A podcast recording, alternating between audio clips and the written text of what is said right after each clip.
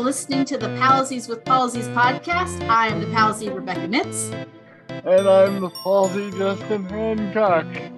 Here we are, Rebecca, for chapter two. We're adults now. Fully adult. With trauma. Marginally. Yes. Marginally. The peek behind the curtain. Uh-huh. Folks, we're actually recording this on the same day we recorded last week's episode, but we just found that there was too much left to be said about both the book and the movies around it. And through our particular lens, that we wanted to come back and give the discussion the room to breathe it deserved. Mhm. Um, and I think Rebecca, you sort of ended the we sort of ended last week with a broad discussion of the treatment of one particular particular character's uh denouement, I suppose Mhm. um, particularly through the lens of mental health. But um, when we when we concluded that discussion, both you and I said, "Boy, we have so much more to say." So, uh, given that in real time it's been about ten minutes, and you seemed really about ready to tee some stuff up. I'm going to let you dive in first with your thoughts and where you wanted to take us next, and then I'll kind of either tie it in or follow behind, or, you know, so Yeah. dive, dive on in. So, yeah, we're just going to jump in, folks. You need to listen to last week's episode if you haven't, because th- that's it. We're already in it. We're in it. We're in the sewers with a bat bullying a clown. Okay. That's what we're doing right now. Um, so, the last episode, we talked a lot about the communal trauma and then trauma, just sort of in general, and how it affects different people and how different people react to it and how you sort of process it especially if you've had something in your childhood and then in adulthood. I mean, we kind of talked about that stuff. So, because we really want to do this kind of looking at it through kind of the lenses of LGBTQ or disability or whatever spirituality, I wanted to go ahead and talk about the scene that start that starts off. I think the book does it. Is that how the book starts with the death of Adrian Mellon? Um, or is that the the book starts where the movie starts. The book starts with Georgie's death, but the first the first scene you get in 1985, which for the book is present day, Mhm. is the death or the event surrounding the death of Adrian Mellon. So yeah not exactly, but for for the purposes of what we're doing, yes. so adrian mellon in the book is a gay man and he's in Derry with his partner with his fiance boyfriend whatever and as he and his partner are crossing a bridge uh, they become accosted by three men three teenagers who are bullying them and beat uh, brutally attack them and then throw adrian over a bridge into the water um, and then Adrian is pulled out of the water by Pennywise, and then Pennywise kills Adrian, like officially kills him as his in the movie as his partner looks on in horror, or I think Mhm. bystanders in the book see. Um, this does not happen in the miniseries at all. It's, there's no reference to it. Um, the kickoff in the miniseries is another child gets kidnapped by Pennywise. Um, and so I think that was criticized. I think the miniseries was criticized for not including Adrian. Um, And some people on the flip side criticized the presentation of Adrian's death in this new in the new movie, chapter two. Um, Adrian Adrian's death in the book is based on the real attack of Charlie Howard uh, who was killed, was a gay man in 1984 who was killed in um, Maine, in a small town in Maine. And it was almost identical to how King put it in the book. Was he was attacked by bullies, Mm-hmm. brutally attacked by homophobic men, and then thrown over a bridge and he drowned. Stephen King said that he was enraged when he heard about it and it was a hate crime. And he, I think this was his way of showing a reality, maybe, of processing it, of saying, this is evil. This was like his way of saying, this is a horrible thing. But I know some people some people criticize chapter two for putting it in. And I have mixed feelings. I have mixed feelings. Because on the one hand, one of the first things I said in my notes was homophobic attack at the beginning. Yikes. because I mean, it's brutal. Like with those, I mean, those guys like beat the shit out of Adrian before throwing him over the bridge. And it's awful. Yeah, yeah.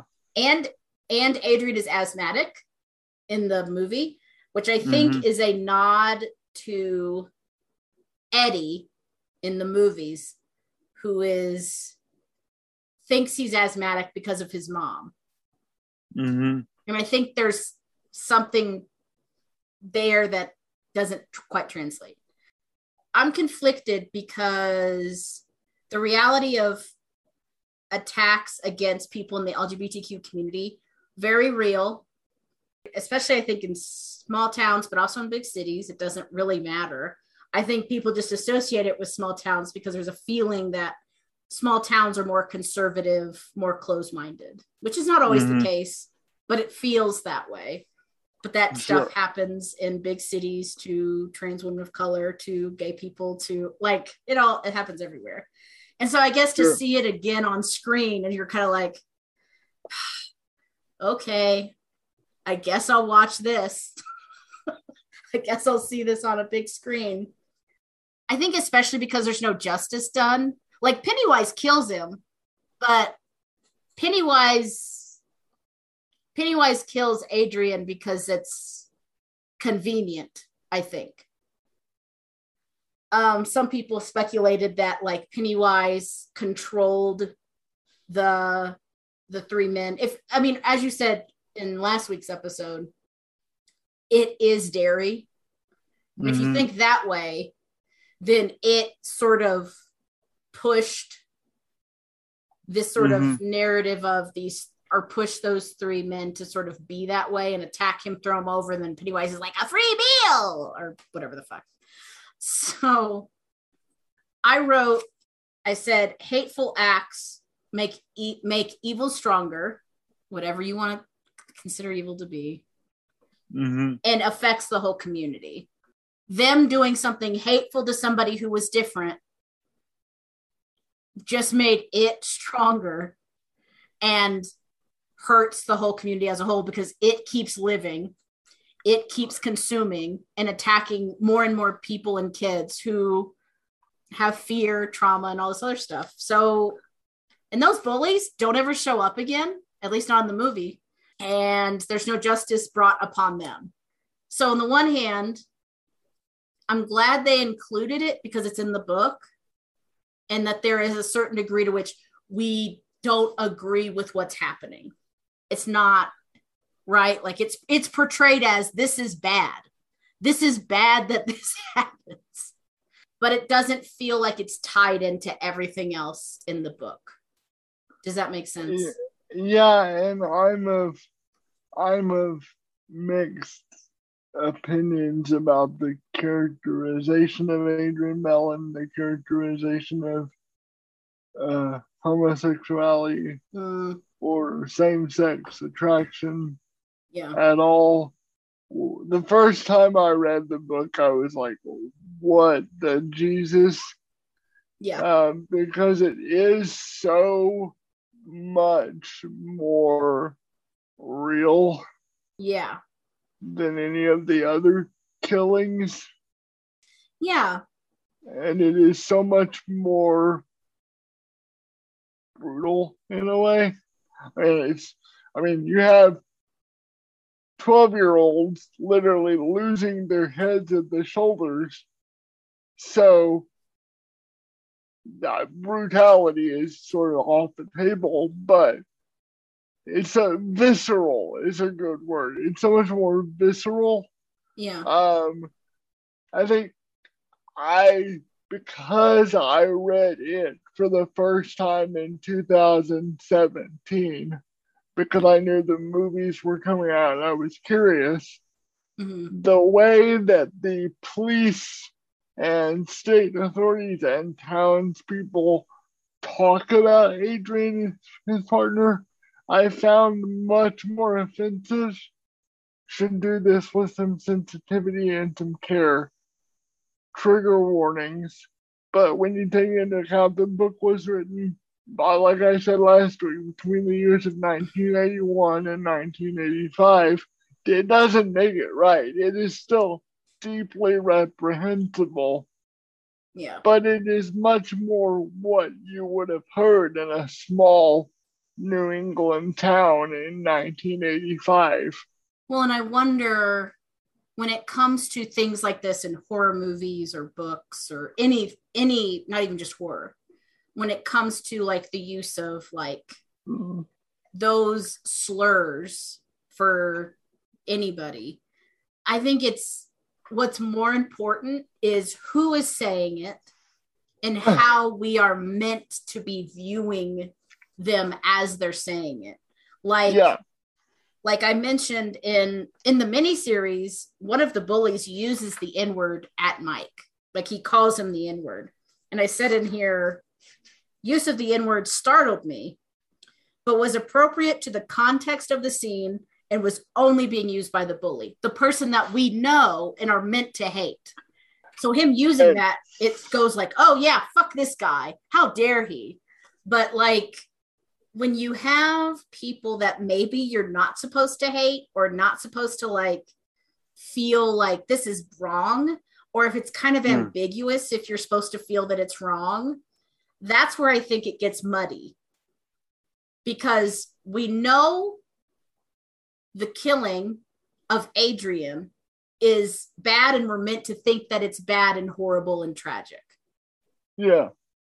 But i don't know if in the book when the townsfolk are talking about them using those slurs if we're meant what we're meant to feel.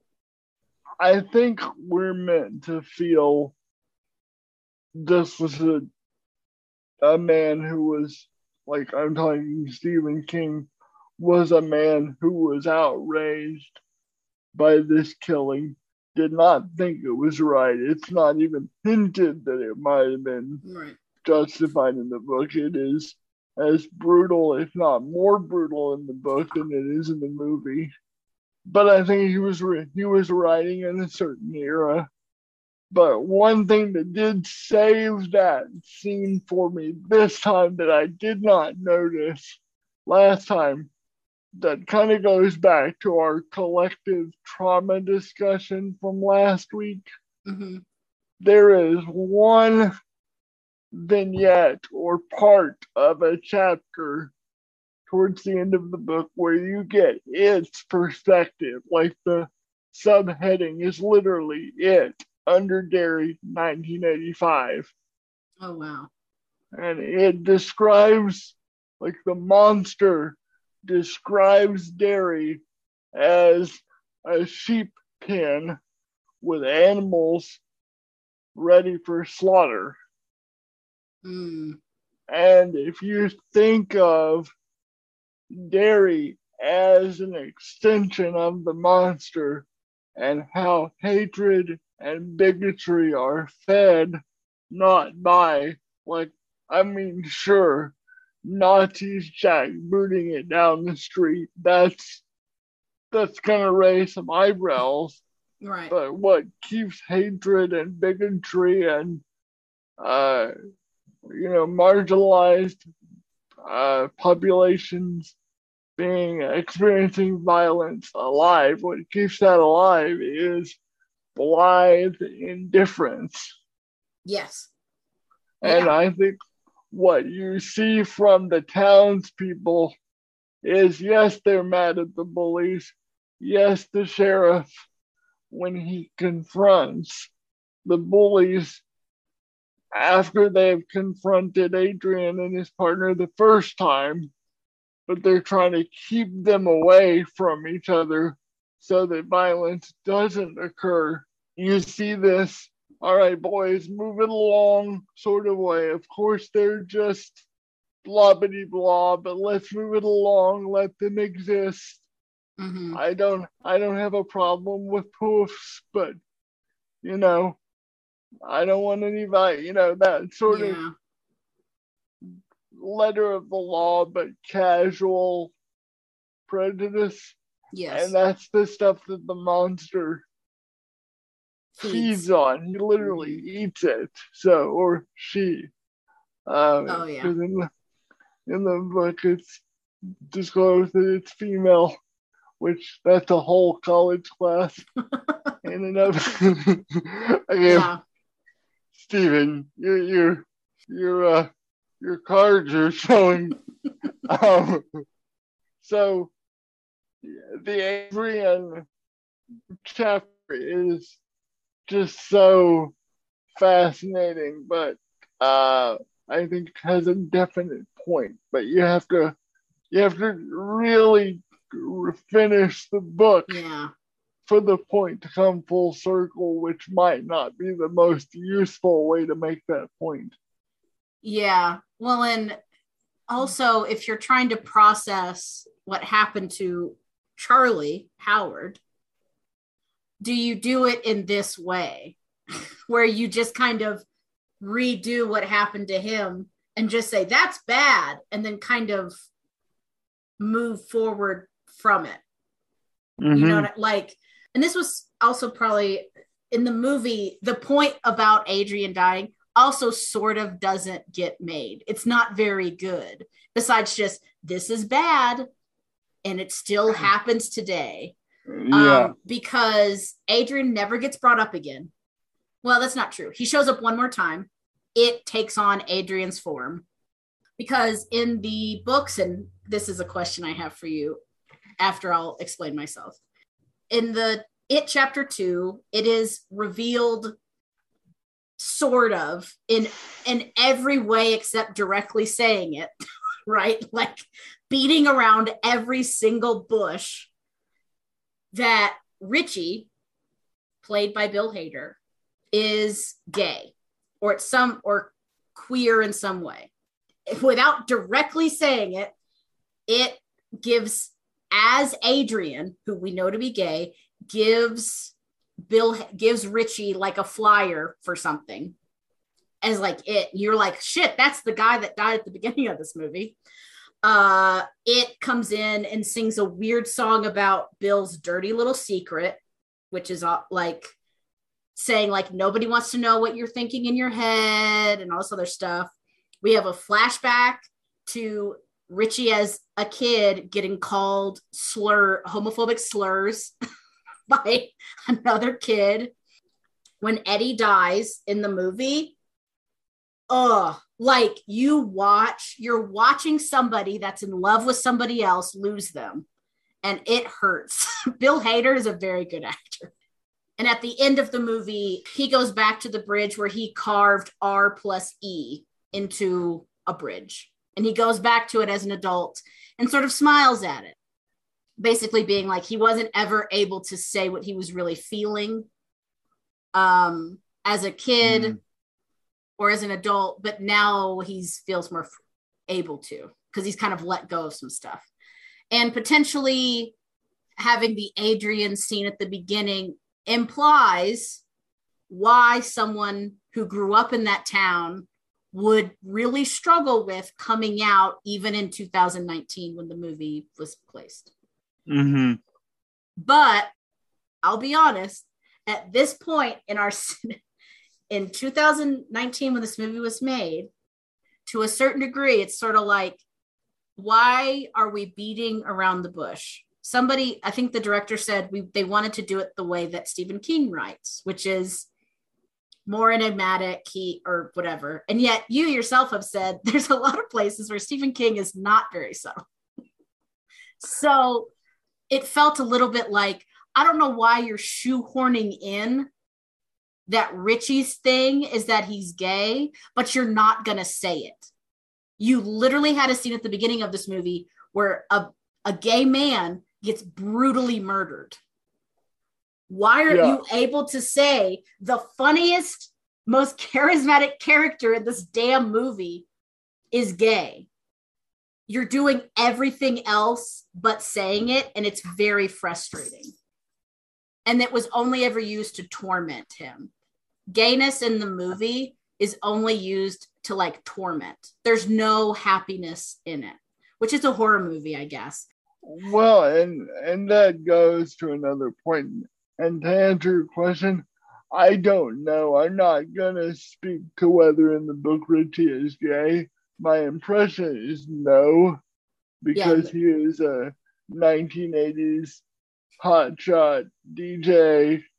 Mm. Uh, very much what he would have been were the movies made in 1980 instead of you know yeah, yeah. yeah uh set in that time period and i want to say they talk about him being having any woman that he could could want but never having kids actually yes he is straight in the book because he yeah. almost gets married twice.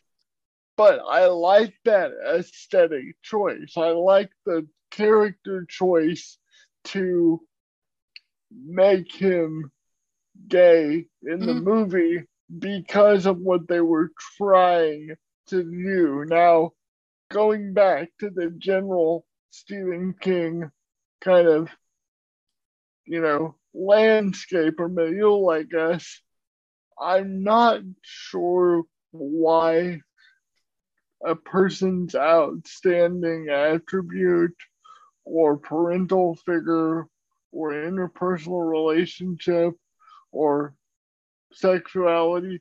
I'm not sure why these things only need to be clubs with which we beat our characters to death.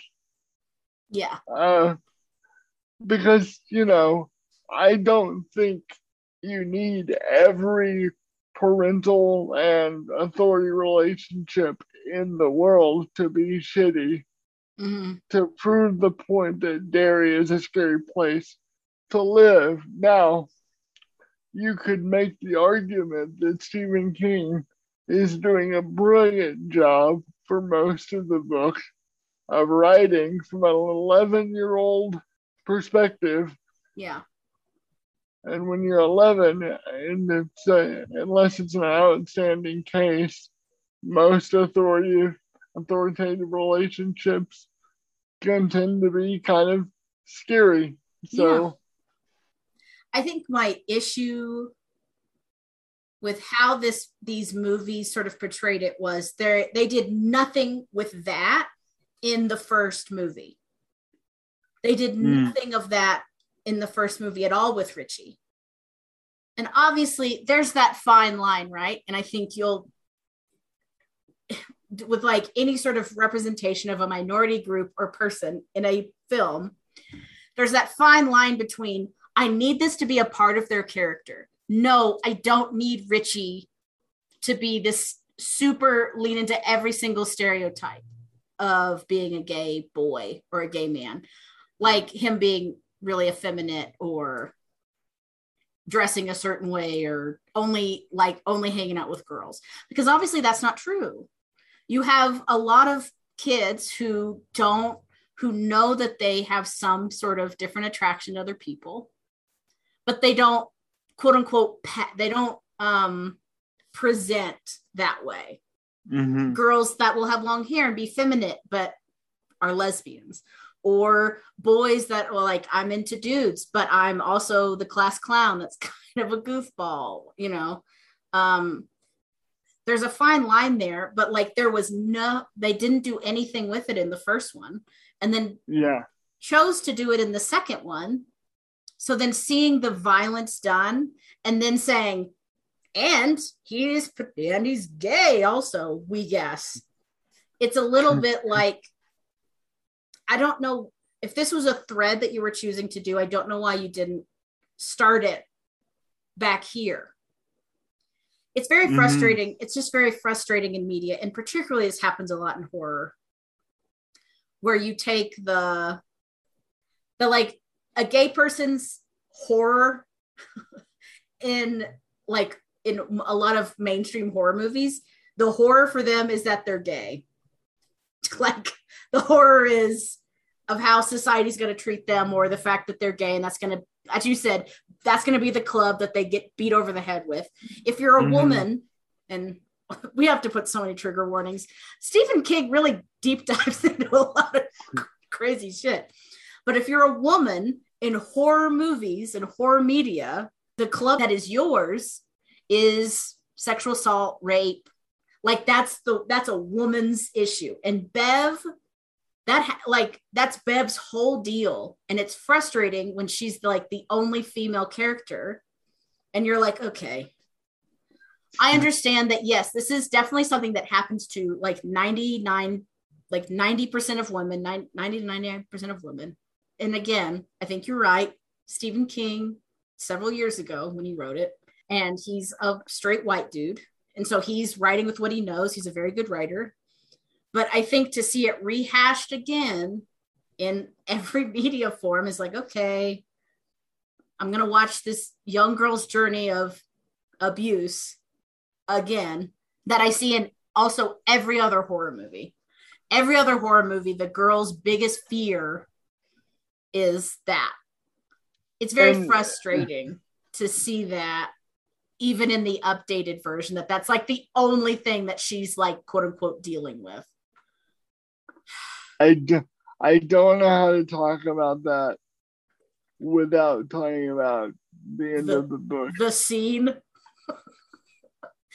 And okay, again, I feel like I need to step outside of my body and say the views I'm about to express are not necessarily the views of Justin Hancock, but they are the views of Justin Hancock. So that's really weird, but here we go. In rereading the end of the book this time, uh-huh. and if you don't know what the end of the book is, I don't know how to do this subtly. So it's there are about 78 billion thing pieces on the end of this book. Yes. So, you know, Google one carefully. But Mhm. the end of the book, there is the scene to keep them connected so they can find their way out of the sewers Mhm. they basically all have an orgy Mhm. with Bev. Yeah I'm going to walk a very fine line. I think that it's disturbing. I think there are so many different ways you can communicate that empowering situation that didn't involve uh, an orgy with an 11 year old, perhaps. yeah But in rereading it today, it did strike me that in that case, she was at least aware and in control of what she was doing. Like, no one was, they were all freaked out, and she was like, We've got to do this. Now, that does not make it right. yes and you still like go, dude, right Stephen, what the hell, man? yes i i totally hear what you're saying that there's a feeling of she finally was taking control of her sexuality in that space and using it in a positive way if we look only in the context of the book if we don't Yeah. move once you move beyond the context of the boot it all falls apart like like a like a sweater in a bed of moths so Yeah. they don't shocking i know they don't have that scene in the movies or in the miniseries that that's that's a thing where you're that despite how much you're like we wanted to be like stephen king they chose not to be like stephen king for Hmm. those last for that, for that scene hmm Uh, creative license. They do show, not in the miniseries really, but in the movies, they do show Bev as a teenager being more aware of her sexuality, I think. Like at one point she flirts with a with a pharmacy guy, an older man, um, to distract him so that the guys can so that her the other boys can go steal first aid shit to help a friend. Um and that is her in a certain way in control of her sexuality, even if you're like, this creepy pharmacy guy should not be okay with a 13 year old, like flirting like doing what she's doing because she knows that how he's going to react because she's hyper aware of her own sexuality mm-hmm. because of abuse. But anyway, it is a weird thing where you're like, I see what you're trying to do in the movie, in the book. but I don't know if this was the way that this point needed to be made. Like, same thing with the Adrian. It's like, I see what you're trying to do, but you're falling short of, I think, the point you're trying to actually get across. And it's getting misconstrued in a crazy way. Like, yeah.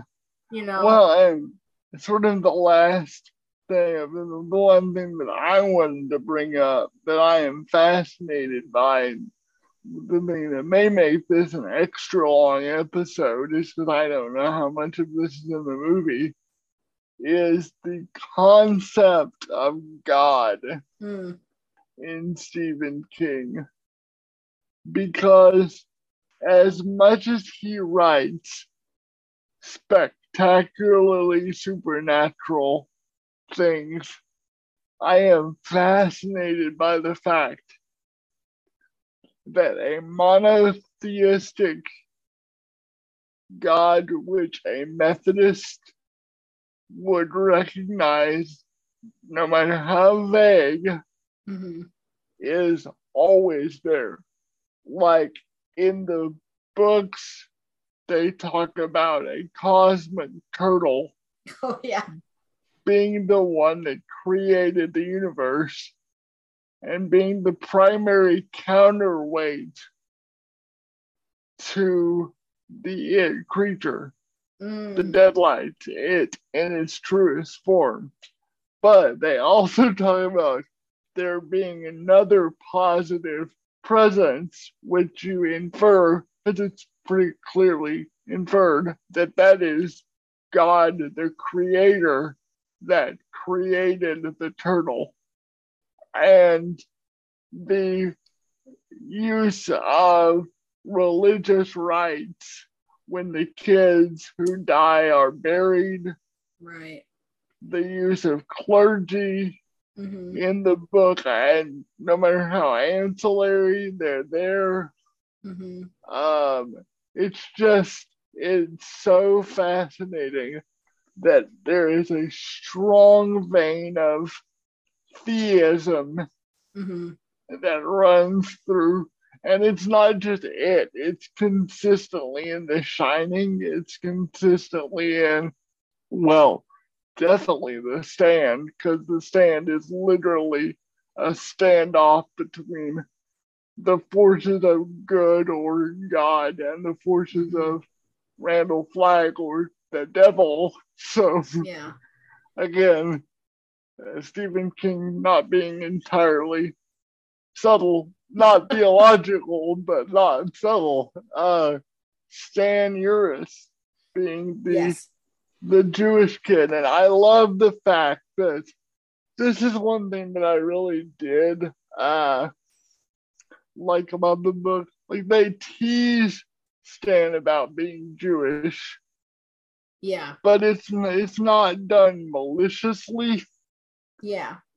And he's not oppressed, at least by the losers club yeah. for being Jewish.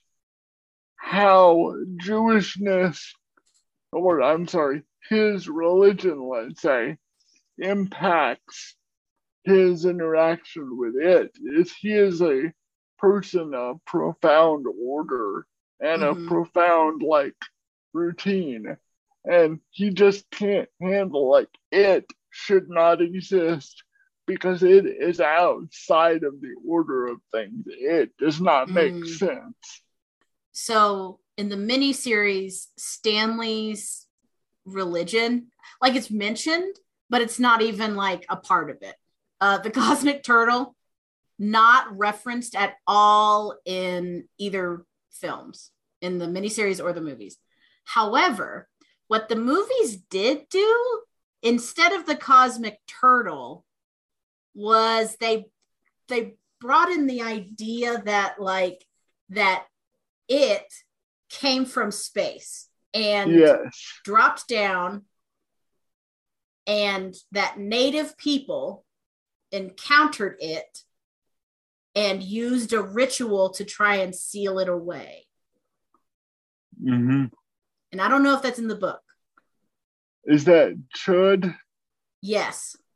Yes it's in the book. Okay so they do that but they don't mention this cosmic turtle at all. It's very much like that's a weird supernatural space alien that showed up and these native people did it and then that didn't work.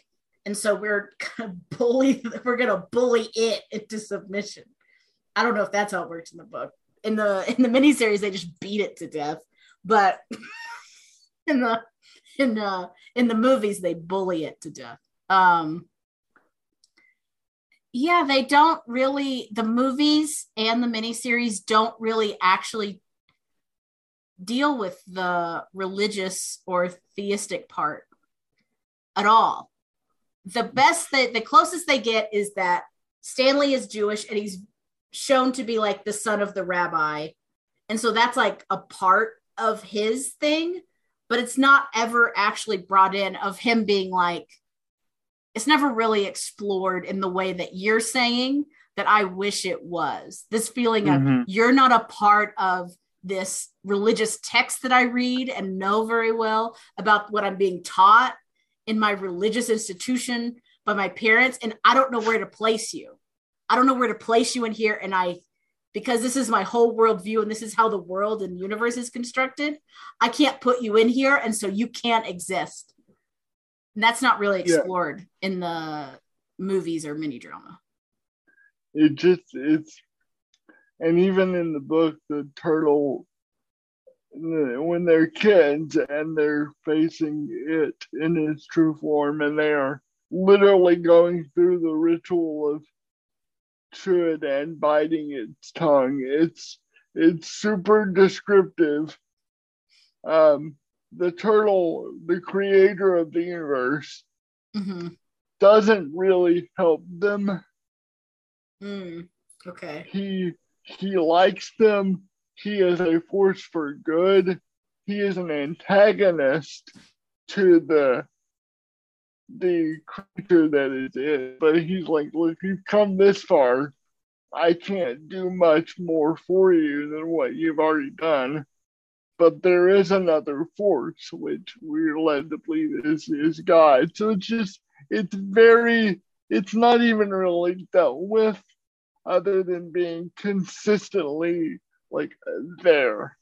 Do you feel like, sense. yeah, do you feel like this is Stephen King's, like his own views about God are sort of seeping in? I think so because there is. I think he was raised Methodist, Mm-hmm. and I think he would consider himself.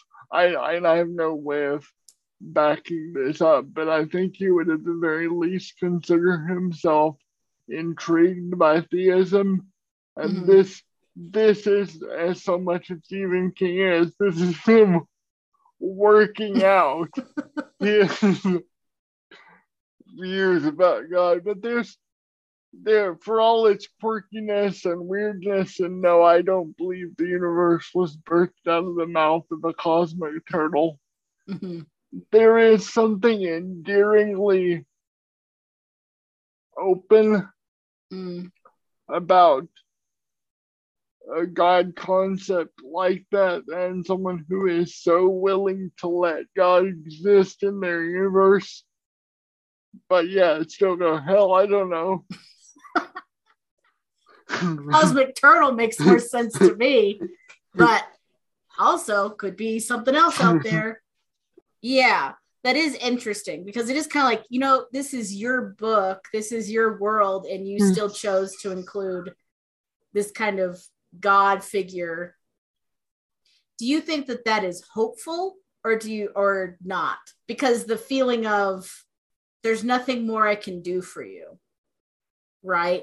I think, yes, ultimately, I do think it's hopeful. I, I think it's incomplete. Mm. I think Stephen King is saying that hope cannot just be deposited in a concept of God. That we have to have a role to play and we have to be an active force in that process, if that makes sense. Especially if you think about what we've talked about, that the true evil of the book is the indifference. Police officers separating Adrian and his partner from the bullies, but not like actively following up or saying you and actively defending them or following them. Or yeah. the the man watching Bev get chased or assaulted and just goes back inside or nobody kind of doing anything in those spaces. And it takes the active pursuit of the scary, of the the horrible by these kids and later as adults that a- actively stops it yeah i mean yeah i think at the end of the day that is hopeful. I, I don't always think that stephen king or the films or the miniseries even that attempts to follow through always makes that point as well as they want. Yeah. Um but yeah i think ultimately ultimately these are positives and i just i hope in the future we can have more books and movies that will like represent people in my case the lgbtq mm-hmm. community in a yeah. way that is not just well you're either going to be closeted or killed in this horror movie I think that's that's a great final word for the arc of this discussion because I do give Stephen King a lot of credit in the majority of his writings for wanting and attempting to tackle some really, really deeply profound stuff. Yeah. I am interested in reading stuff he has written within the last year or two Mm. And I wish often that the characters were less ciphers for these processes to take place mm-hmm.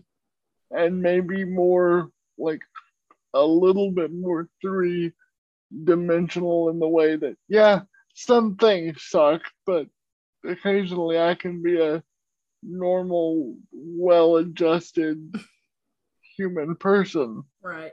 Which, which I may be missing the story of a, I may be missing the point of a story like it, and I definitely am by by wishing that something like that could occur. Because as I think we said last week, I think the whole thing hinges on Derry being a symbol for unacknowledged collective sort of community trauma, and mm-hmm. you know and an unhealthy response to it. Yeah. Yeah.